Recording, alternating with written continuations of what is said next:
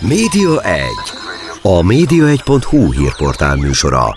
Mi történik a tévék, a rádiók, az online sajtó és nyomtatott lapok világában? Kiderül a Média 1 műsorából. A mikrofonnál Szalai Dániel.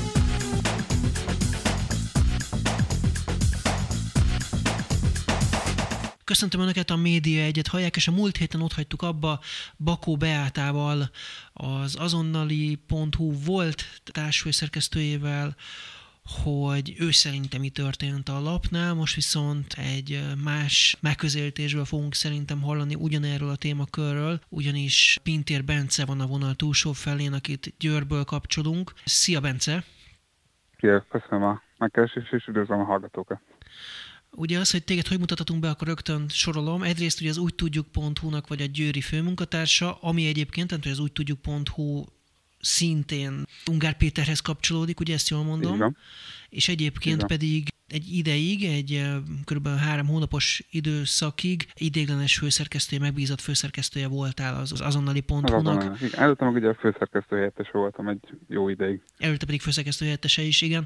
Tehát ugye te átmenetileg akkor vitted a lapot, amikor Bakó Beátáékat háttérbe helyezték, leváltották, stb. Ez ugye. Így ugye hivatalosan Bukovics Martint ugye be a, akkor szülési szabadságon volt. Igen. Ugye Martin volt az, akitől megvált akkor a így van. Igen, tehát hogy elég közelről láttad, és ahogy beszélgettünk az elmúlt napokon, ugye azt mondtad, hogy neked egy kicsit más véleményed van arról, mint amit múlt héten Bakó Beáta mondott. Ő ugye azt mondta, hogy úgy érzi, hogy ez egy politikai döntés, ami született Ungár Péter részéről, hogy becsukja az azonnalit, mert már nincs rá szüksége, áprilisban bekerült a parlamentbe, és akkor ilyentől fogva már nem kell ezt föntartani. Te hogy látod akkor ezt? Hát ugye egész pontosan engem az a kis megjegyzés és félmondat volt, amit velem nem kifejezetten tudtam egyetérteni, amikor egy kicsit össze most a volt főszerkesztő asszony a, az azonnali bezárását, és ugye a Fideszhez kötődő médiumokban folyó ilyen bezárási hullámot, hogy ugye ez hasonló, hiszen ugye ezek a lapok kiszolgálták a céljukat, és a választási kampánynak vége van, és ezért már nincs erre szükség. És ugye ide, kicsit ide sorolta az azonnalit is, ugye végül is az, abban is benne volt, amit te mondtál. Ö, ezt, szóval ezt egy kicsit ö, túlzásnak érzem, még pedig azért, mert nem látom azt, és nagyon kíváncsi lennék arra, hogyha erre rá kéne mutatni, akkor ki mire mutatna rá, hogy milyen célra volt használva az azonnali pont azután, hogy ugye Martin és Bell már nem álltak az élén, illetve azután, hogy mondjuk én sem voltam már főszerkesztő, Kós András lett ugye az állandó főszerkesztő utánam, mert nem látom azt, hogy az azonnali, ami hát valljuk be, hogy annak ellenére, egy nagyon minőségi lap volt, szerintem egyébként végig, tehát a mostani bezárásáig, nyilván itt is nagy véleménykülönbség köztünk, de mindegy, azért olyan nagy befolyással a, nem tudom, az ellenzéki szavazókra, vagy általában az ország közvéleményére nem gondolom, hogy volt, hogy ezért mm, bármiféle politikai motiváció van, akár mögött, hogy ott főszerkesztőváltás van, akár mögött, hogy most bezáródik ez a lap. Tehát nem volt ez egy akkora olvasottságú történet, azért mégis egy réteglapról beszélünk, amit külpolitika iránt, mondjuk elsősorban külpolitika iránt érdeklődők, vagy ténylegesen a, mondjuk ugye a vélemény spektrum tekintetében nyitott olvasók olvastak.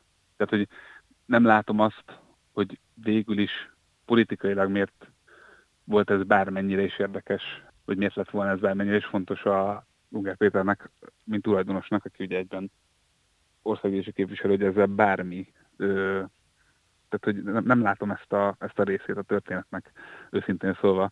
Inkább pont azt gondolnám, hogy illogikus lenne mondjuk egy ellenzéki politikus részéről az, hogy ö, még az előválasztás előtt két hónappal a saját magától tulajdonolt lapnál megváljon a főszerkesztőt, ami ugye mindig rossz jár sajtószabadság szempontjából. Egyébként ebben az esetben nem erről volt szó, és erről is beszéltünk pár mondatot, mert erről nem, nem esett szó a Beával készült interjúban, de tehát, hogy igen, politikailag pont egy rossz idő pillanatban gondolnám, hogy jött ez a főszerkesztőváltás.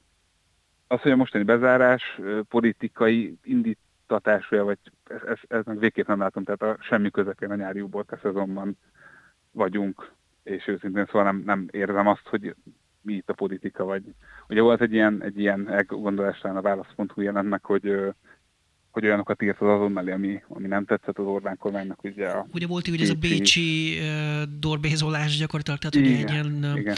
utazás, ahol hát fényűző körülmények között, igen. pazar körülmények között, vagy luxus körülmények között szállásolták el az Orbán kormányt, és ugye erről írt az azonnali egy cikket. Igen. Hát én, én egyébként hozzáteszem, kinézem a, a kormányból, hogy egy ilyen cikket sérelmeznek, hogy láttam már ilyet jóval nagyobb szerkesztőség esetében is léptek ezután, ugye Lásd hasonló történet, igen. Nem hiszem, tehát ágyú a galambra, de persze nyilván nem kizárható az ilyesmi, én nem hallottam ilyenről, vagy nem láttam ennek jeleit. De csak azt mondom, hogy ez, ez mhm. mondjuk egy ilyen politikai, vagy hogy mondjam, egy ilyen, ugye még egy ilyen szál volt történetben, nem, nem gondolom, hogy ez így lett volna. Egyszerűen én azt gondolom, hogy tényleg annyiról van szó, hogy ez mindig is egy mínuszos projekt volt, akkor is, amikor a Martin és a Bea voltak a főszerkesztők, utána is, tehát úgy értem, hogy gazdasági értelemben nem volt egy profitábilis vállalkozás, de nem is tudott azzá válni, és egyszerűen ez kifutotta magát a történet. Azért mondom ezt egyébként, mert hogyha úgy érezném, hogy most hogyha azt kéne gondolnunk, hogy Unger Péter politikai okokból szünteti meg az azonnali.hu-t, akkor igazából vajon miért nem szünteti meg az úgy tudjuk.hu győri szekcióját, amit mondjuk én csinálok, amihez konkrétan semmilyen politikai érdeke nem fűződött egész életében. Tehát értem, hogy ugye szombathelyen lehet azt mondani, hogy ugye ott az előválasztáson ugye indult szombathelyen, de Győrben nem indult. Tehát hogy vannak ilyen kérdések, amik nekem kicsit beletesznek, hogy mondjam, ilyen kis repedések vannak ebben, a, ebben az elméletben, amit meghallgattam a korábbi interjúban. Akkor miért csukja be? Tehát egyszerűen üzleti oka van annak, hogy egyszerűen nem ment, nem, nem hozta a pénzt, és akkor ez becsukja, de akkor mondjuk az úgy tudjuk, nálott van pénz? Tehát az nyereséges? Hát az úgy tudjuk, igazából hozzá kell tennem, hogy én nem látok rá ezekre a részletekre, tehát nem tudom, ezt most így utólag hallom ezt, vagy látom ezt, meg többen mondják, ugye, meg hát meg lehet persze nézni az optelen az üzleti eredményeket mindkét vállalkozás esetében. Szerintem az útjuk.hu sem olyan óriási profittal fut. Tehát nyilván, nyilván van egy ilyen, viszont látni kell, az útjuk.hu az mindig is egy jóval kisebb projekt volt, mint az azonnali. Tehát, hogy soha nem vitt szerintem, soha nem került annyiba a fenntartása, mint az azonnalinak és most is azért hozzá kell tenni, hogy itt az úgy tudjuk, ne ugyan működünk tovább, de egy áramvonalasított működéssel működünk tovább. Mekkora az úgy tudjuk nála a csapat? Hát most jelenleg elég leszűkült a csapat, tehát szombathelyen, Győrben és ugye az EGRI ügyekről ugye szó volt a média egyen is, hogy mi ezt az egri ugye az azonnali kiadója adott ki, az egri is hozzánk került, tehát ez a három vidéki lap, ez egy csokorban működik tovább, egy kis létszámú csapattal. Tehát ez a kő a non-profit Kft? Kő a mezőn. Kő, a, kő a mezőn non-profit Kft. Akkor igen. ide került át az egri ügyek. Még nem, de ez a, Ide fog? elképzelés, igen. Aha. Igen, mert ugye ezzel kapcsolatban is elég nagy a bizonytalanság. A múltkor ugye megint fölhívtuk Ungár Pétert megkérdezni arról, mi lesz az EGRI ügyekkel, mert a felmondó levélben az volt benne, hogy, hogy az azonnali fölhagy az EGRI ügyek működtetésével, és nem akart semmit sem mondani. És nagyon fura ez, hogy ha egyébként működik tovább, akkor miért nem mondja azt, hogy hát megy tovább, hát az a szándékom, hogy megy tovább, és hát ennyi, de nem. Azt mondta, hogy őt ne kérdezik semmilyen média ügyben. Miért Én azt, ehhez azt gondolom, hozzá? hogy jó kérdés, nem tudom, velem nem így szokott beszélni ezek a témákról, tehát azt gondolom, hogy, tehát, hogy szerintem az a helyzet, hogy amennyire áldás egy politikai szereplőnek az, hogyha média érdekeltségei vannak, ugyanannyira átok is lehet, vagy egyre inkább azzá válhat. Tehát én el tudom képzelni azt, hogy akár egyébként ugye olyan bécsi szállodai számlák vonalon is nem tudom, hogy történt-e valami, de hogy ez ugye egy idő után terhessé válhat, hogy van, vagy mások azt gondolják, hogy van befolyásod médiumokra, és akkor ezzel kapcsolatban állandóan zaklatnak téged, most ezt nem rád gondolok, mint újságíró, aki uh-huh. kérdezted ebben az ügyben. Csak azt is látom képzelni, hogy belesárad ebbe a történetbe valaki. Nem tudom, mi van mögöttem, mert erről nem, nem beszélgettünk. Uh-huh. Tehát akkor marad az egri ügyek, az úgy látod, hogy akkor marad, az úgy tudjuk, és akkor mi a harmadik, ami, ami ott lesz? Hát ennyi, tehát az úgy tudjuknak ugye a két... Tehát ja, a Szombathely és a... Szombathely és Győri vonalon mozog tovább, tehát egyelőre így néz ki a dolog. Úgyhogy ez a három, és ez a három dolog egyébként talán a, az egész Hunger Péter fél média portfólióból szerintem egyébként a, a fontosabb része. Most nem azt mondom feltétlenül, hogy az olvasottabb, vagy a, vagy a minőségibb része, de szerintem a, és picit nyilván hazabeszélek, de szerintem a fontosabb része, tehát az, hogy három városban működik olyan szakmai alapokon álló újság, ami ugye most már független objektív az ilyen szitok szó lett több helyen is, de meg ugye nehéz is ezt ilyen Ungár Péter féle relációban ugye függetlenként emlegetni, vagy hogy ezt ki fogja elhinni. De azt mondom, hogy tehát a kormánypártoktól mindenképpen független, és szakmai alapokon álló lap működik Győrben és Egerben, és más, ha jól tudom, Egerben sincsen talán más ilyen lap, bár nem tudom, hogy az önkormányzati médiával mi a helyzet, de Győrben biztos, hogy, bocsánat, Győrben is van ugye az új szó elindult, tehát hogy van, van valamennyi, de hogy azért mégiscsak fontos lapok szerintem ezek a, ezeknek a városoknak az életében, mert szerintem az egyik legfontosabb jelenleg, hogy a vidéki magyar nyilvánosságot sikerül-e visszaépíteni, vagy nem. És ezek a különböző oldalak mekkora látogatottsággal futnak? E, hát ez is egy olyan kérdés, amire nem is tudok, meg lehet, hogy nem is szabadna válaszolnom, ha tudnék, mert nem tudom, mennyire szerint üzletítetoknak. Én annyit tudok mondani ezzel kapcsolatban, hogy Győr ugye egy 130 ezeres város. Én úgy értékelem itt nálunk, hogy egy 10 ezeres olvasottságú cikkünk van, az már siker. Mert értem, hogy akkor az a cikk az egy, az egy sikeres cikknek számít, és számos ilyen cikkünk van egy hónapban. És az azonnali náluk mekkora volt a látogatottság, azt tudod?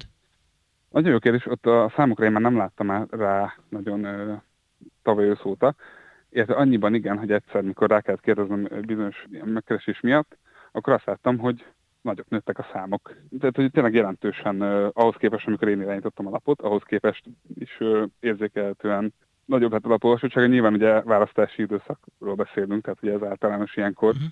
valószínűleg ez is belejátszott, de hogy még ahhoz képest is én soknak érzem. Ebben nyilván benne van az, és hogy nyilván igazat kell adnom annyiban a, a Beának, hogy amiket ők csináltak, amikor az azonnali.hu élén voltak, az, az egy, az meg, az, tehát tényleg a jó értelemben vett réteg újságírás, provokatív, izgalmas kérdéseket feszegető, de gyakran olyan kérdéseket, amik nem tömegigényt elégítenek ki, hogy úgy mondjam. Fenyegető, nem, hát fenyegető is, kérdéseket vizsgált alap, és szerintem kétségtelen azt, azt el lehet mondani, és az nem feltétlenül kritikának számít, hogy Kós András alatt egy, egy fokkal populárisabb, bár szintén külpolitikai fókuszú, de talán egy, egy fokkal populárisabb irányban indult meg, tehát egy közelített a mainstream felé. Ami, amire, amit nyilván lehet kritikával illetni, tehát én ezt megértem, mert nyilván egy másik irány. De ezt szerintem bizonyítja az is, mert hogy mondjam, tehát hogy a, az, hogy többen kattintották az oldalt, az egy bizonyos szempontból nyilván ugye piaci értelemben számított pozitívumnak, vagy számít pozitívumnak, de nyilván ugye ez az, amit szerintem a volt főszerkesztők kritizálnak abban a tekintetben, hogy ugye nem egy, egy ilyen úttörő underground újság akart lenni az azonnal a továbbiakban, hanem ugye közeledett a mainstream felé. Ugyanakkor az is adja magát az a kérdés, hogy én akárhányszor elmentem az azonnalira, nem nagyon volt olyan alkalom, hogy ne láttam volna valamilyen állami hirdetést az oldalon, és nem az történt -e, hogy mondjuk a választások után, amikor azért ez látványosan vissza lett véve, amit az állam erre fordít, és ugye látjuk, hogy a kormánypárti sajtóban is történt, hogy miután visszavette igen, az állam a hirdetéseket, ezért sorra csukták ugye be a különböző lapokat, vagy csak jelentős elbocsátásokat hajtottak végre, de mindenképpen ugye valami elindult, meg uh, ilyen szempontból tehát nem az történt, de hogy egyszer most az államhirdetéseket érzik, hogy akkor ez most így visszament, és akkor, akkor most már nem, nem, nem lehet ezt föntartani. Tehát eddig az állam mm, nem kizárt, segített, nem kizárt, hogy ez egy faktor, tehát valahol tény, hogy voltak az azonnalin állami hirdetések, tehát nem kizárt, hogy ez egy faktor, de szerintem az azonnalin, amennyire én tudom, az állami hirdetések nem jelentették akkor a ö, százalékát a bevételnek, ez pontosan, tehát hogy csak emiatt, tehát biztos, hogy faktor ez a történetben szerintem, de nem az egyetlen faktor. Olyan fura ez az egész egyébként, ahogy történt ez a bezárás, hogy gyakorlatilag mi hozzánk eljutott a, a piacról a hír. Fölhívtuk ugye Ungár Pétert, Ungár Péter nem mondott semmit, fölhívtuk Gerényi Gábort, aki viszont hajlandó volt elismerni, és ugye azt mondta, hogy gazdasági okok Igen. vannak a, a háttérben, amit te is mondtál, hogy évek óta veszteséges volt, stb.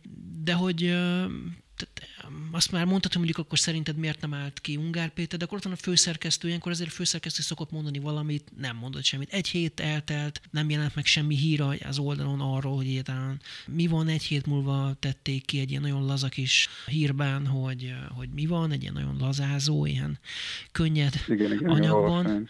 Tehát, hogy nagyon, nagyon nem így szokott történni egy ilyen, egy ilyen bezárás. Tehát, hogyha van egy bezárás, akkor, akkor a szerkesztőség azért az úgy elkeseredik, és akkor kitesznek egy hírt közösen, hogy igen, hát sajnáljuk. Nem, nem, nem, nem tudom, ez olyan fura, nem? Igen.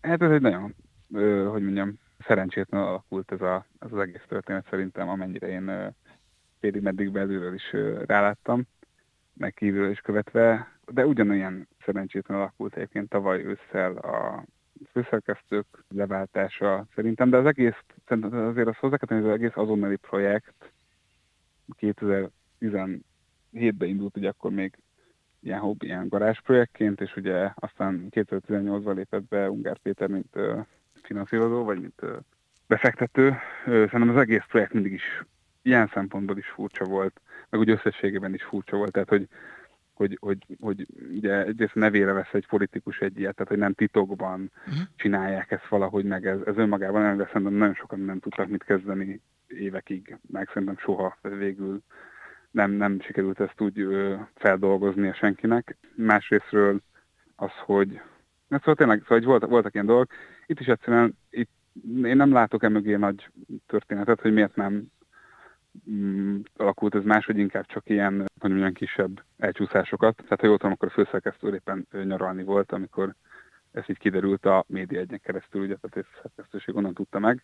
Másrészt neked tényleg azért az is nyilván igaz, hogy itt azért ugye az elmúlt egy évben, ugye tavaly augusztus-szeptemberben lett világos az, hogy akkor új főszerkesztő lesz a Romaninak, és ugye amíg én voltam a főszerkesztő, addig gyakorlatilag a csapat, aki szeptemberben volt, az, az nagyjából lecserélődött, nagy, nagyjából sokan elmentek, és sokan pedig visszajöttek a régebbi csapatból, vagy jöttek új emberek. Tehát itt volt egy ilyen érdekes lecserélődés, sem az volt, hogy ugye egyszerre felállt mindenki és elment, amikor volt egy ilyen tiltakozásképpen, viszont mégiscsak aztán szépen lassan lecserélődött a csapat, és aztán felépült egy másik csapat, ez még szerintem nem állt össze feltétlenül annyira ez az új csapat, egy olyan ütős, vagy hogy mondjam, egy olyan összetartó csapat, akik most mondjuk azt mondanák, hogy és akkor mi most nem tudom, nem pénzt gyűjtünk arra, hogy folytathassuk, vagy nem tudom. Szóval, hogy ez meg még nem feltétlenül volt benne, mert tényleg a szárnyát bontogatta ez a történet az elmúlt hónapokban. És ezt hogy lehet, hogy nem tudta senki becsukják? Tehát, hogy nem állt ki senki a csapatban, a tulajdonosok közül, vagy az ügyvezető, vagy valaki, és azt nem mondta, hogy kedves barátaim, hát, akkor, akkor ez történik, tehát még a felmondásokat se kapták meg, amikor már egyébként a piacról mi már hallottuk, hogy ez történik? Én úgy, úgy tudom, hogy ezt ö, nem sokkal későbbre tervezték, mint hogy aztán kiderült a ti cikketekből, igen. Tehát, uh-huh. hogy ö, az akkor még még nem volt uh, házon belül publikus. Nem tudom, hogy, én azt nem tudom, hogy házon kívül vagyok publikus, nyilván ti tudjátok, hogy ti tudjátok, hogy mi volt a forrásotok. Hát igen, házon kívülről jött már az info, tehát azért érdekes, hogy házon kívül már előbb kint volt egy információ, mint hogy a munkatársak ezt tudták volna, ezek szerint. Úgy tűnik, igen. Hát fura, nem, nem is tudom, mit mondjak erre. Valóban, az elismerem én is.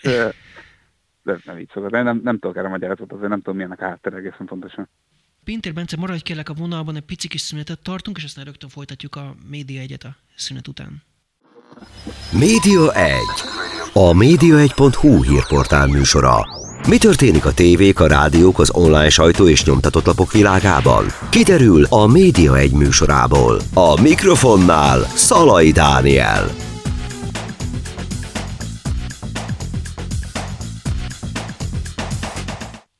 Folytatjuk a média egyet a kis szünet után, a vonal túlsó felén pedig Pintér Bence, az új tudjuk.hu győri főmunkatársa, aki egyébként korábban az azonnali.hu-nak három hónapon át az idéglenes főszerkesztője volt, miután Bakó Beátát és Bukovics Martint félreállították, leváltották, ugye az egyikük szülési szabadságon volt, tehát ő formálisan maradt, de Martint ugye teljesen el is küldték, és ha már egyébként itt tartunk az elküldésnél, meg a, a főszerkesztő váltásról, ami akkor történt, te ezt hogy élted meg, hiszen akkor, amikor ez a távozás volt, akkor ennek elég nagy visszhangja volt. Martinék úgy állították be, hogy ez egy sajtószabadság elleni támadás, és többen ugye távoztak is, de volt ebből bírósági per, és aztán ott nem, nem ők nyerték meg. Szóval mi történt akkor a te nézeted szerint, aki egyébként ugye akkor, még egyszer mondom, ugye elvállaltad ezt az átmeneti időszakra, ezt a főszerkesztést. Nem, nem volt egyébként rossz így elvállalni egy ilyen környezetben, hiszen helyettese voltál beátáiknak. Hát akkor már egy ideje nem, tehát ugye ezt azért akkor tisztába tegyem. 18 májusában kezdtem el dolgozni, ugye a Martin és a akik akiket régóta is meg korábban dolgoztunk együtt, és egészen 19 június helyig, sőt igazából gyakorlatilag 2020 elejéig ez így nézett ki, tehát főszerkesztő helyettes voltam, de 19-ben én már hazaköltöztem Győrbe, és utána 2020-on nem voltam hivatalosan az azonnalinál semmilyen pozícióban, külsősként voltam alapnál, egészen eddig, amíg aztán ugye érkezett a felkérés. Tehát mondjuk, hogy volt egy hosszú időszak, amikor főszerkesztőjeles voltam, volt egy hosszú időszak, amikor külsős voltam alapnál, ennek nyilván volt oka, tehát ennek az volt az oka, hogy nem tudtunk együtt dolgozni. Te és a Martin és a Beáta nem tudtok együtt dolgozni hát, Így van, meg, meg mondjuk úgy, hogy a szerkesztőség, mindig aktuális szerkesztőség egy jelentős része és a főszerkesztők nagyon nehezen tudtak együttműködni. Nagyon nagy volt a fluktuáció, azt több ember, aki elment ott azon az őszön, meg is írta, tehát hogy a vissza is kereshető, hogy Petróci Rafael búcsú cikkeiben szerintem nagyon világosan le van írva, hogy miről van szó. Tehát, hogy nyilván nagyon pozitív oldalai is vannak annak, hogy Bukovics Martin és Bakovvel hozzák az újságíráshoz. Szerintem ott múlt heti interjúban is kimazsolázható egyébként az ilyen kicsit ilyen önimádó részletek mögött, hogy egyébként ők tényleg komolyan veszik ezt, hogy ez tök jó, viszont ezt nagyon nehezen tudták átfordítani az emberekkel való kommunikációba együtt dolgozásba, hogy ezt hogyan tudják úgy keresztül vinni ezt az akaratot a szerkesztőség tagjain, hogy az ilyen emberségesen, működőképesen, úgyhogy közben ne sérüljön senki, működjön. Ezért volt óriási fluktuáció, lemorzsolódás állandóan. Én is azért mentem el, és ugye aztán később ebből Ugye volt egy munkaügyi per a Bukovics Martin kirúgása kapcsán, ahol tanúskodott egy csomó ember, aki, aki volt alapnál korábban, többek között én is, meg én előbb bányáztam rengeteg kommunikációt, ami köztünk folyt, mit tudom én, Facebookon, meg e-mailben, meg ilyesmi, ezeket ott én fel is olvasgattam néha, mert ezekből világos volt az, ami aztán ugye végül is a bíróság ítéletés lett, hogy valóban volt alapja annak, hogy kommunikációs problémák voltak, a főszerkesztő kommunikációjával voltak problémák. Most nem mondom, nem tudom, mivel ugye akkor nem voltam konkrétan a napnál, hogy ez 2021-ben hogy nézett ki, mert akkor nem voltam ugye belsős, tehát nem tudom, hogy akkor, akkor hogy volt, de az biztos, hogy amikor ott voltam, akkor ezek gyakran nagyon súlyos vitákba és ilyen kellemetlen helyzetekbe torkoltak. De ezt úgy kell elképzelni egyébként, hogy mondjuk megírt valaki egy anyagot, és akkor elégedetlenek voltak az anyaggal, és nagyon csúnya beszólást írtak, hogy nem tudom, te nem vagy hát alkalmas ez, ez az újságírói munkára, ez, vagy, vagy mi, mit kell, hogy kell ezt elképzelni? Ez minden, ez minden nap megtörtént, ez, ez mondjuk úgy, hogy innen induljunk ki. Sok hmm. minden volt, nem akarok belemenni, mert nem akarok emiatt pereskedni hosszú évekig, de az biztos, hogy amit ott a bíróságon bemutattam, kommunikációs mintákat, tehát hogy hogyan beszéltek munkavállalókkal a főszerkesztők, többek között velem is, az szerintem ott magáért beszélt, nem véletlenül lehet a munkagyi pert elveszíteni azért, hogy művészet Magyarországon, és itt sikerült, tehát ez szerintem így önmagában elég beszédes. De igen, itt egyébként tehát, valamiféle tehát ez egy ilyen maximalizmus volt az ő részükről, és egyszerűen attól frusztrálva érezték magukat valószínűleg, hogy nem azt a minőséget kapták, mint amit ők elvártak volna. E, e, így is lehet interpretálni. Én, én nem menteném fel azért, a, a, amit ők, ugye ők magukat, ez úgy szokták leírni ezt a történet, hogy ők ugye annyira maximalisták, és annyira csak a jó eredményt akarták elérni, és kihajtani belőlünk, hogy hát néha vétettek hibákat. Lehet így megfogalmazni, lehet így is látni ezt a dolgot én és még nagyon sokan nem így láttuk ezt a dolgot. Mm, igen, tehát azt én soha nem vitattam, hogy egyébként a produktum, tehát az, az újság, ami elkészült, szerintem is egy magas minőségű, és szerintem is a magyar lappiacon egyébként egy, a maga szegmensében egy kiemelkedő minőségű újság volt. Tehát ez tény. Az, hogy mi ment a háttérben, az az olvasók nem látták feltétlenül, csak azt látták, hogy mindig új és új nevek jelennek meg, van, van hogy csak két hétre vagy egy hónapra, aztán eltűnnek, ki tudja miért.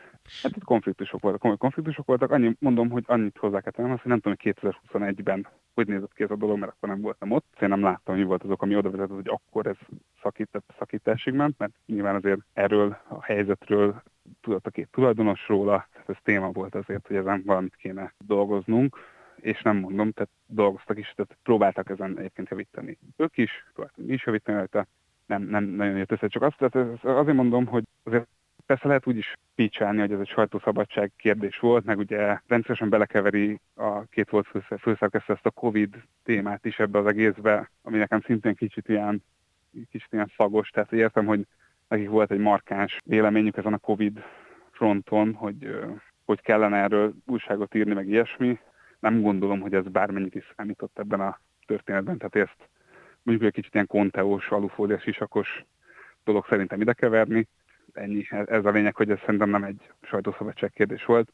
Az biztos, hogy megkésett döntés volt a tulajdonosok részéről, és az is biztos, szerintem, és az mostanra látszik igazán, hogy nem volt egy, hogy egy fix elképzelés arra, hogy rendben van, akkor a, a két alapító főszerkesztővel nem lehet ilyen formás lapot működtetni, de hogy akkor mi az a elképzelés, mi az, az erős gondolat, amit szeretnénk, hogy, hogy itt azért az biztos, hogy a, az a kreatív energiából valamennyi elveszett akkor szeptemberben. Tehát én sem tudtam ezt pótolni egyedül egy másik városból, és nyilván az új főszerkesztő meg egy olyan irányba vitte lapot, ami neki kézen fekvő, tehát hogy ez nem, nem volt annyira meglepetés. Most én nyilván nem láttam ezeket a leveleket és ezeket a kommunikációkat, amik folytak, tehát nehéz így nyilván erről bármit véleményt úgy igazán alkotni, de valahogy ezt úgy kell elképzelni, nem, mint amikor mondjuk van egy szigorú sport, egy kajakkenú, vagy egy foci, vagy akármilyen edző, és akkor próbálja valahogy az embereit úgy hajtani, hogy hát csináld már, nyomjad már, nyomjad, tehát próbálnak amit teljesítményt kihajtani az emberekből. És aztán... Csak hogyha ezt mondjuk az, az a párosul, hogy mondjuk a rendszeres fenyegetés, fenyegetettségérzet uh-huh. van az ügyben, hogy lesz a munkát holnap. Hát szóval, hogy na, tehát hogy itt vannak ilyen, ilyen szerintem olyan határok, amiket azért nem kéne rendszeresen átlépni, vagy hogy mondjam, szóval, hogy meg hogy olyan, olyan fajta kommunikációs megoldások, hogy káromkodás, a másiknak a rendszeres levél alkalmatlannak nevezése, meg, meg ilyen lehetetlen időpontokban telefonálgatás, szóval hogy mhm. megvoltak itt ezek, hogy összeállt az egész. Én elhiszem nekik egyébként, hogy ők csak jót akartak, meg jó újságot akartak csinálni, azt meg számos más ember tudja mondani, hogy nek volt egy ára. Utólag, hogyha egyébként visszagondolunk, akkor mondjuk még nyilván is érdekes, hogy de hát ők voltak az alapító főszerkesztők, tehát akik oda mentek, azok nem tudták, hogy milyen az ő stílusuk, milyen az ő habitusuk? Én ugye, én, én Martin gimnázium összetársam volt, nagyon régóta is, hanem, és a Mandinál dolgoztunk együtt, ugye így, tehát a Bea is dolgozott a Mandinárnél, én ismertem őket. Hát én ugye akkor mentem oda, amikor a Magyar Nemzet megszűnt, éppen nem sok opció közül válogathattam, de egyébként nekem tetszett is a projekt, végig tetszett a projekt egyébként, meg mondom, szerintem jó dolgok jöttek ki ebből azért sokszor, meg sokat tanultam én is, nem azt mondom, hogy tőlük egyébként, feltétlenül tőlük is tanultam néhány dolgot, én Európai Unióról valóban nem tudtam annyit, mikor oda mentem, mint amikor eljöttem, de mondjuk konfliktuskezelésről, magamról, hogy hogyan állok helyet ilyen szituációkban, erről nagyon sokat tanultam. Ez nyilván sok ember nem tudta, mert nem ismerte őket, amikor oda, oda mentek, hogy milyenek. Én igen, de mondjuk úgy, hogy értek meglepetések ezen a fronton. Egyébként nem akartál maradni az azonnali élén? Tehát miért, miért volt ez, hogy akkor csak ideiglenesen három hónapot, hogyha már végül is ott dolgoztál korábban, volt ebbe tapasztalatod, akkor, akkor miért nem maradtál ott? Ez opcióként felmerült, sőt, ez nagyon szerette volna nagyon sok ember. A szerkesztőség tagja is azt mondták, amikor először leültünk beszélgetni itt a váltás után, és mindenki döbbenten hogy mi történt, hogy egyébként, hogyha én maradnék a főszerkesztő, akkor mindenki megnyugodna valamennyire. Én azt akkor mellegelén megmondtam, és mindenkinek megmondtam persze, hogy nem. Tehát, hogy egyszerűen nem gondolom azt, hogy egy másik városból, még ha az csak másfél órára van autóval megvonattal, vagy egy másik városból, úgyhogy nekem van egy másik fontosabb dolgom, amit én fontosabbnak érzek, és amit nagyon szeretnék jól csinálni. Ez a helyi újságírás itt Győrben, és erre szeretnék koncentrálni. Nem éreztem volna fernek, ha azt mondom, hogy jó, én ezt elvárom. Tehát az a három hónap, amíg ezt csináltam, az bőven elég volt. Mentálisan, fáradtságilag minden szempontból kimerített teljes mértékben a dolog úgyhogy közben mondom, hogy egy őri dolgot is csináltam párhuzamosan. Miért tartod egyébként izgalmasabbnak a helyi újságírást? Ugye sokan vannak, akik azt mondják, hogy a, hát az országos lap, vagy a, mint ugye az azonnali, ugye az ahhoz képest egy magasabb, vagy egy, nem tudom, az a, az a jobb, bár nyilván ezt nehéz így minősíteni, de hogy mégiscsak azt tartják jobban, azt szeretnék, az vonza őket inkább. Igen. Én is így voltam vele, amikor egyébként visszaköltöztem Győrbe, hogy azért nagyon fontosnak tartom hogy azonnal első ott legyek, és ott véleménycikket írjak meg, országos témákkal foglalkozzak. De nem azt mondom, hogy az nem érdekes, mert szerintem érdekes, és szerintem nagyon fontos, hogy minőségi lapok legyenek, amik országos lefedettséggel foglalkoznak dolgokkal. Szerencsére van is azért még egy-kettő a magyar piacon. Viszont az biztos, hogy helyi lap, ami helyi témákkal foglalkozik, tényleg szakmai szempontok alapján minőségi újságírásként, olyan viszont nagyon-nagyon kevés van már az országban. Tehát, hogy mondjuk tényleg a, ugye akkor beszélünk legutóbb szerintem itt ebben a műsorban, amikor ezt a, a Covid alatt a kórházakat Bizony. megpróbáltuk kinyit, kinyittatni, hogy hadd messünk be, és akkor én megpróbáltam a vidéki lapokat is beleszervezni ebbe, és ezt két kezen tudtam számolni. Utána kiderült, hogy sok mindenkit elfelejtettem, de ugye nagyon kicsi lapok már. A hallgatóknak mondom, hogy volt egy összefogás, ahol nagyon sok szerkesztőség írt alá közösen, mi is média egy, de Bence volt ennek az elindítója, az úgy tudjuk részéről, hogy miért nem engedik be a kórházakba tudósítani az újságírókat. Igen, és ugye akkor gondolom, hogy persze, hogy ebben nyilván nagyon fontos, hogy a nagy újságok, tehát fontosabb, hogy egy ilyen egységet mutassanak a nagy lapok, de hogy nagyon fontos ötlenek kicsik is. És amikor elkezdtem összeszámolni, kevés, kevés, és nagyon érdekes, hogy pont mondjuk például Szombathelyre és Győrre is jut egy, kettő-kettő mondjuk ezek közül, és mondjuk van olyan város, amire meg egy se. De ugye ott van, mint Deb- Debrecen, ott van Szegeden, Szegeder, meg, meg, meg ugye lehet sorolni, de igazából nagyon kevés, nagyon alulfinanszírozott szerintem a történet, és miközben valójában az embereknek a demokráciához való viszonyát, az valahol nem ott kell elkezdeni, hogy Orbán Viktor, meg Mészáros Lőrinc, mert az már szerintem a csúcs, hanem valahogy kell elkezdeni, ami most például Győrben nagyon szépen kirajzolódik, hogy mondjuk itt Győrben szeretnék bővíteni az ipari parkot, kiderült, hogy ez egy olyan átminősítéssel fog megtörténni Győr Szent Iván nevű kertvárosi városrész mellett, ami egy veszélyes üzemeket is le lehet majd ide telepíteni, és ezen indult egy helyi tiltakozás, amit a, amit a 8600 választópolgár volt helyben 6000 indítak alá, tehát egy két, laza kétharmados többség megvan hozzá, és most azt látom, hogy azok az emberek, akik ebben részt vesznek, ott civilek és szervezik magukat, és marha ügyesen nyomják, most szembesülnek azokkal a helyi demokrácia problémákkal, amikről én évek óta írok, amikkel én évek óta szembesült egy közérdekű adatigénylést, hogy milyen kreatívan tud visszadobni a Városháza 33 alkalommal, azt én megírtam már százszor, de most itt látom, hogy az emberek a bőrükön tapasztalják, hogy ugye ez tényleg hogy működik a valóságban. Most ez nyilván azt is jelentett, hogy ilyen kudarcot vallottam, mert ugye nem olvasták el, de sokan elolvasták nálam, és sokan tudják, hogy hogy működik ez a dolog hogy valahogy kéne elkezdeni szerintem a magyarok demokrácia élményének a helyreállítását helyi szinten. Hogy azt tudják mondani, hogy mondjuk mellém ne építsenek ilyen üzemet létszi, és akkor ezt megnézzük, hogy ez hogy lehet csinálni, és, és tehát, hogy, hogy itt most arról beszélünk, hogy volt egy lakossági fórum, innen indult az egész, amit egy ilyen lehetetlen péntek délelőtti időpontba rakott nem véletlenül nyilván az önkormányzat, de amiről a civilek tudtak, szóltak nekem is többek között, és én elmentem, és élőbe közvetítettem egy telefonnal a cuccot, és ezért van róla egy felvétel a két órás lakossági fórumra, hogy bárki megnézhet. Szóval, hogy csak mondom, hogy, hogy tehát, hogy valahogy innen indul szerintem, ez sokkal érdekesebb dolog, izgalmasabb dolog, hogy helyben hogy működik a demokrácia, hogy nem működik a demokrácia, milyen ügyeket lehet elsikálni itt helyben, vagy megcsinálni. Mert abból nő ki az országos szint is, szerintem. Hogy hatott rátok az, hogy a Kisalföldet ugye megszállták, ugye a, mármint ugye a Kisalföld című lapot, Igen. a helyi lapot a Fidesz, tehát gyakorlatilag a megyei lap kormányzati propagandától, tehát hogy ez hogy hatott rátok, akkor akik a Kisalföldet olvasták, ezek lemondták és mentek hozzátok, vagy tartja magát még a Kisalföld? Nem, nem, nem, a szüleimhez is a mai napig jár a Kisalföld, nem gondolom, hogy olvassák egyébként nagyon de ugye ez nyilván egy szokásként, meg ugye a Kisalföld egy időben az egyik legolvasottabb, vagy leg, legtöbb példányszámban vásárolt ö, napilapja volt, emlékeim szerint. Művét, amit talán a Bulvár megvette, de hogy azt hiszem a Népszabadság előtt volt pár éve, vagy pár tíz évvel ezelőtt. Nem véletlenül, tehát a kis, és ez, ez egyébként nagyon súlyos dolog, és napi szinten szembesülök vele, felmegyek valami sztori miatt a, a, az Árkánumra, és elkezdek visszaolvasni a tíz, akár csak a tíz évvel ezelőtt a kis, az 2010 kettő volt ilyen tíz évvel ezelőtt, tehát akkor már azért benne jártunk a, a NER-ben, de még ugye nem vásárolták fel a Kisalföldet. Tíz évvel ezelőtt a Kisalföldet forgatok, ez egy újság. Tehát, hogy abban van egy rendes cikk a közgyűlésről, teljesen izgalmas interjúk vannak politikusokkal, vagyonnyilatkozatokról számolnak be részletesen évről évre, vissza lehet követni. Amikor nem kellett még beszámolni róla, akkor kikérdezték róla ilyen önkéntes bevallással a képviselőket. Szóval, hogy minden rendes újság, a, a helyi sztoriknak nyilván alaposan legkisebb dolognak is utána tudtak menni. Tök jó újság volt a Kisalföld. Ezt egyébként tényleg sikerült. Hát gyakorlatilag 5 év alatt, ez nyilván hosszabb folyamat volt, mint korábban indult, de 5 év alatt sikerült, hát gyakorlatilag a nullára. Most azt mondom, hogy néha látok a Kisalföld részéről még egy kis fellendülés vagy aktivitás. Most például pont ebben a Győrszentében egy teljesen korrekt cikk is megjelent a Kisalföldön én is előfordul, de ugye van a központi MediaWorks-es propaganda oldal, az két oldal, azért minden megyei labba szerintem ugyanaz, tehát azon a helyből ugye egy, megadja az alaphangot, és akkor még beféregetnek ilyen kis tét nélküli helyi történetek általában, tehát olyanok, amivel ugye nem, nem lesz baj.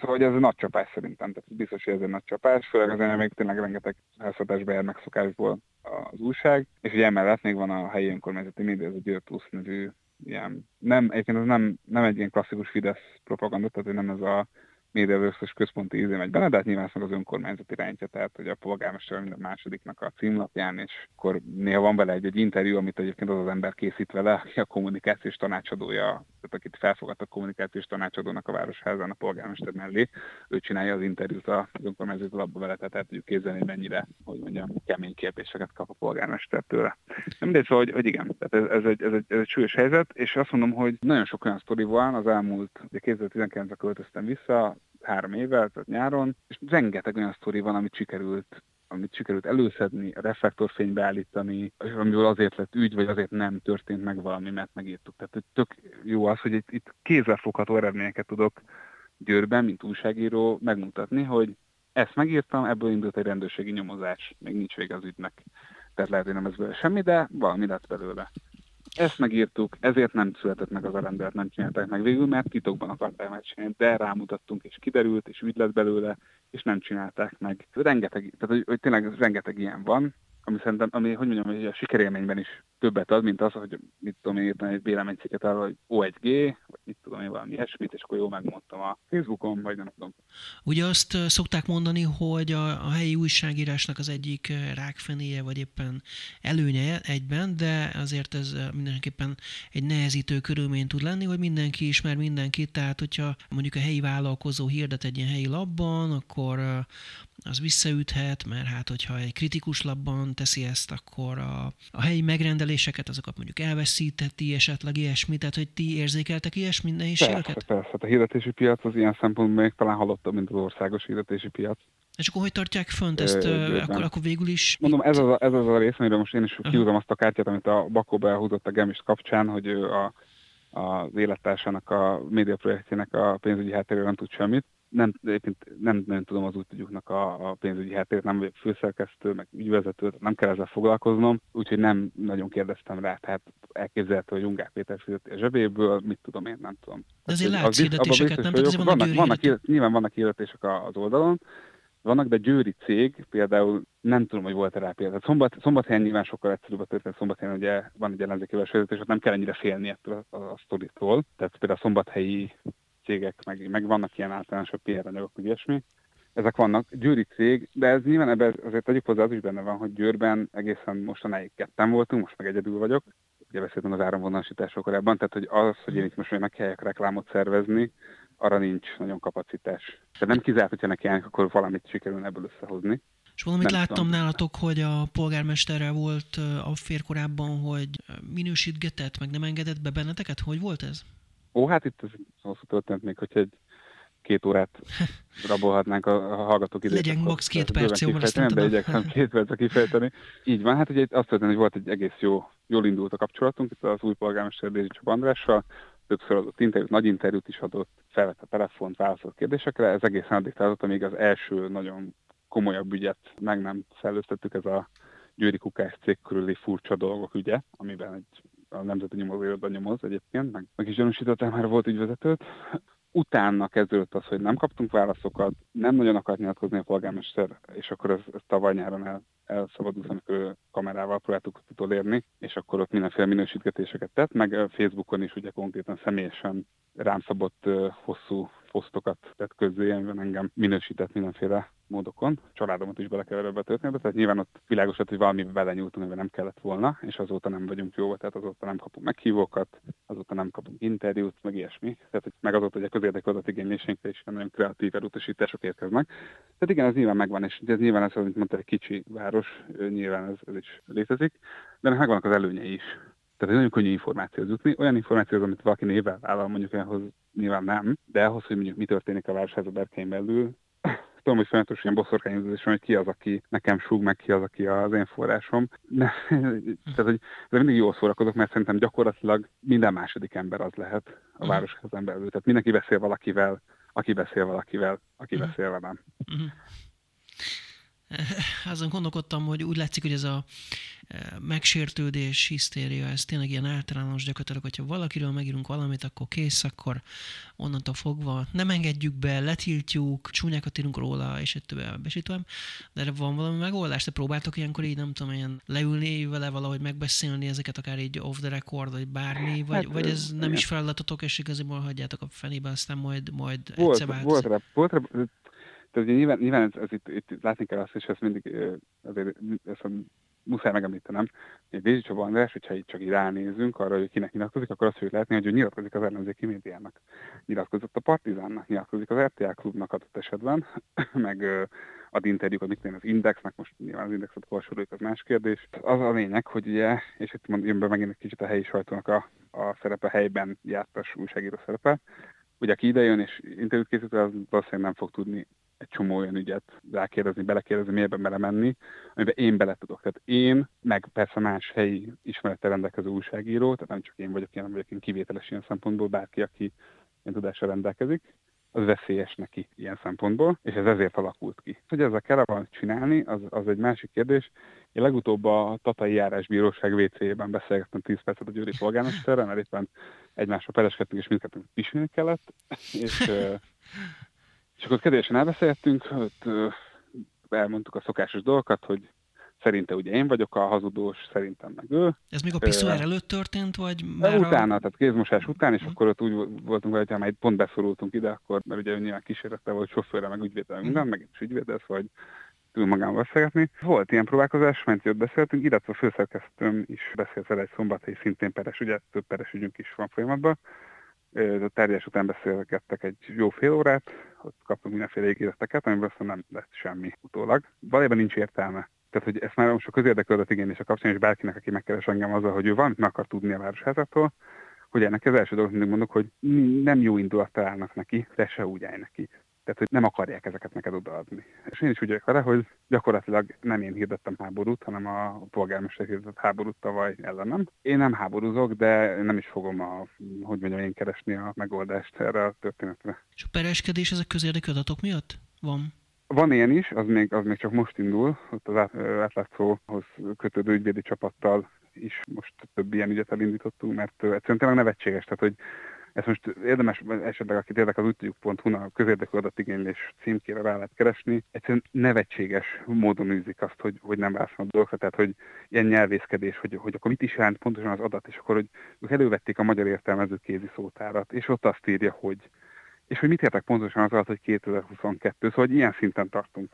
Úgyhogy azért van a per. Ezen kívül volt egy peres ügyünk, amit ugye a polgármester úr elveszített, amikor rágalmazás miatt perelt engem. Politikai pedofiliáról írtam vele kapcsolatban egy véleménycikkben, és ő ezt sérelmezte.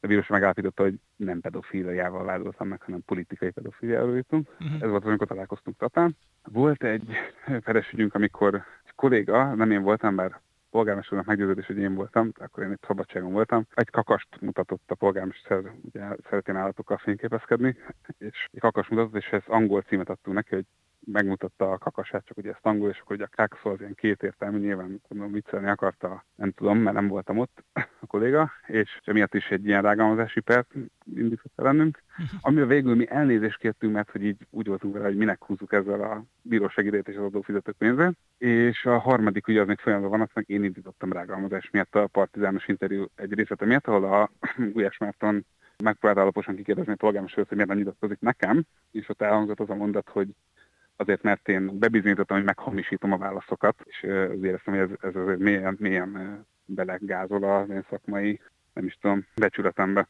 Hát, uh, hát akkor a helyi, helyi sajtó sem túl könnyű, ugye azért Küzdelem. Győrben küzdelmes. De mondom, ez, ez egy élvezet, számomra ez egyelőre még egy élvezetes küzdelmet, látom az eredményét úgy legyen maradjon akkor továbbra is eredménye. A végére hagytam még, de a hét egyik fontos aktualitásáról még azért beszéljünk, ha már ugye mindenféle labbezárások meg hasonlóról esik szó. A napokban jelentették be, hogy felfüggesztik a 168 óra heti lap működését 33 év után nem jelenik meg többé nyomtatásban az újság, gazdasági okokra hivatkoznak. Hogy látod a 168 óra helyzetét? Ott is gazdasági helyzet van valóban, vagy, vagy van valami egyéb? Egyre, egyébként egyre nehezebb, tehát hogy én ezt felismerem, és az azonnali kapcsán is értem mindenféle gondolatokat, mert egyre nehezebb ugye igazságot tenni abban, hogy milyen mozgásokat ezen a, ezen a nagyon furcsa furcsa elváló magyar sajtópiacon hova rakjunk, hogy akkor kit hova tudunk sorolni, hogy akkor a, melyik tulajdonos hova hűséges, és miért csinál minden. Szóval hogy ez teljes kavarc és mocsár lett. Tehát, hogy te azt mondani, hogy ugye a produktumot uh, érdemes nézni, amikor arról beszélünk, hogy valami független-e. A 168 órát, amik, amióta megült néhányszor forgattam, szerintem egyébként tök jó lett az, a, az újság, én nagyon szerettem uh, vizuálisan is, meg, meg voltak benne jó tartalmak. Az, hogy az a tulajdonosnak milyen szándéka volt ez az egész, azt, azt egyre kevésbé értem, így utólag nézve, most nézve, de az biztos, hogy most már én is pedig én nem vagyok öreg, tehát hogy 31 éves vagyok, és mondjuk 10, 10 éve dolgozom ebbe a szakmában, de már csak alólam is kilőttek pár történetet, tehát kezdve a Mandinerrel, amit ugye felvásárolt a Fidesz, bár korábban is ugye egy jobb volt, a Magyar Nemzet, amit bezárt a Simicska Lajos, ugye itt van az azonnal is, ami félig meddig hasonló helyzet, és úgy érzem, hogy egyre kevésbé világos, és lehet, hogy az a cél a hatalom oldal, hogy egyre kevésbé legyen világos az, hogy miért történnek, vagy hogyan történnek ezek a labbezások. Tehát, hogy ha mondjuk feltételezzük azt, hogy a 168 órával az volt a cél, hogy az így szépen lassan eltűnjön, mennyire könnyebb ez így, mint amikor a népszabadságot egyik napról a másik napra bezárták, és akkor tüntettek emberek, meg, meg mit tudom én, mindenki így megegyezte, hogy valami történt ugye az országban, tehát ez egy ilyen esemény volt, ez nyilván egyszerűbb így. Igen, akkor mondjuk nem volt éppen... Le lehet fogni az azonnalira is egyébként, ha valaki így akarja nézni a dolgot, csak ugye nem érzem a kettőt a egy súlycsoportnak. Ugye mondjuk, amikor a népszabadság bezárása volt, akkor nem volt éppen 411 forintos euró forint árfolyam, tehát nem Nyilván. volt ennyire gyenge, papír árfolyam nem volt, papír ára nem volt ennyire magas, Igen. energiaszámla nem volt ennyire magas, tehát csomó minden van egyébként, ami, ami, ami, ami valóban alátámaszthatja azt, hogy gazdasági problémák súlyosbodnak, egyre nagyobb a, a probléma. Ha viszont így van, hogy tényleg ekkora nagy a baj, akkor előbb-utóbb ez tovább gyűrűzhet, és még több újságnál fordulhat elő. Ugyanez ellenzéki lapoknál is, nem csak mondjuk egy figyelő, nem csak egy világgazdaság, nem csak egy magyar hírlap, vagy most ugye akkor a 168 óra, ami mondjuk egy ilyen középen valahol ott úgy a bal és a jobb oldala között valahol, nem tudom, ott, ott mozgott valahol középen. Tehát. Most nyilván azt azért hozzá kell tenni, hogy ugye amikor egy, egy, egy, egy iparág jelen esetben ugye a médiaipar ugye gyakorlatilag a gyökerétől mára egy beteg történet. Tehát, hogy, hogy, hogy mondjam, tehát, hogy a hirdetési piac az gyakorlatilag nem működik úgy, ahogy működnie kéne egyrészt a politikai torzulásokat, másrészt ugye a közösségi média megjelenés a Facebook, Google hirdetések miatt, másrésztről pedig ugye kiesett alól gyakorlatilag az, ami azért mindig is fontos eleme volt szerintem az, hogy az olvasók fizetnek érte. Van egy van egy eleme a sztorinak, hogy veszik-e alapot, vagy nem veszik alapot. Most ez nyilván már online térben nem teljesen értelmezhetetlen, mennyivel van előfizetés, de hogy ugye ez is gyakorlatilag egy, egy megszűnt egy ilyen faktornak lenni. Ott, hogyha jön egy krach, akkor ott ugye ez nem egy, egy reagálni tudó egészséges valamit talál el, főleg nem Magyarországon, ahol ugye még ugye politikai oldalról is vágják egy baltával az egésznek az alját, akkor ott tényleg bármi megtörténhet. Pintér Bence az azonnali egykori ideiglenes főszerkesztő és az úgy tudjuk.hu győri főmunkatársa. Köszönöm szépen, hogy beszélhettünk, jó sok mindenről tudtunk itt szót váltani, és aztán visszagatható az adás a média1.hu-ról, Spotify-ról, iTunes-ról, webcast.hu-ról, 11 rádióban is hallható ez a beszélgetés. Egy hét múlva jövünk újra vissza. Köszönöm az önök megtisztelő figyelmét, Szalai Dánielt hallották, és a Média egy műsorát viszont hallásra.